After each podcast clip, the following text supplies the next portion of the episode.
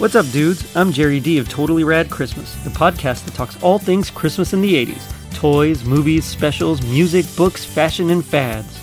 If it was gnarly during Christmas in the 80s, he's got it covered.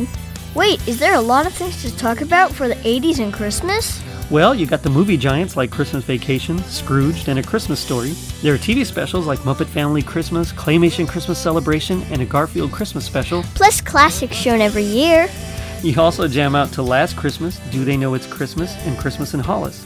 But most of all, it was a time for the most bodacious, best selling Christmas toys ever, like He Man, G.I. Joe, Transformers. And Cabbage Patch Kids. Yes, them too.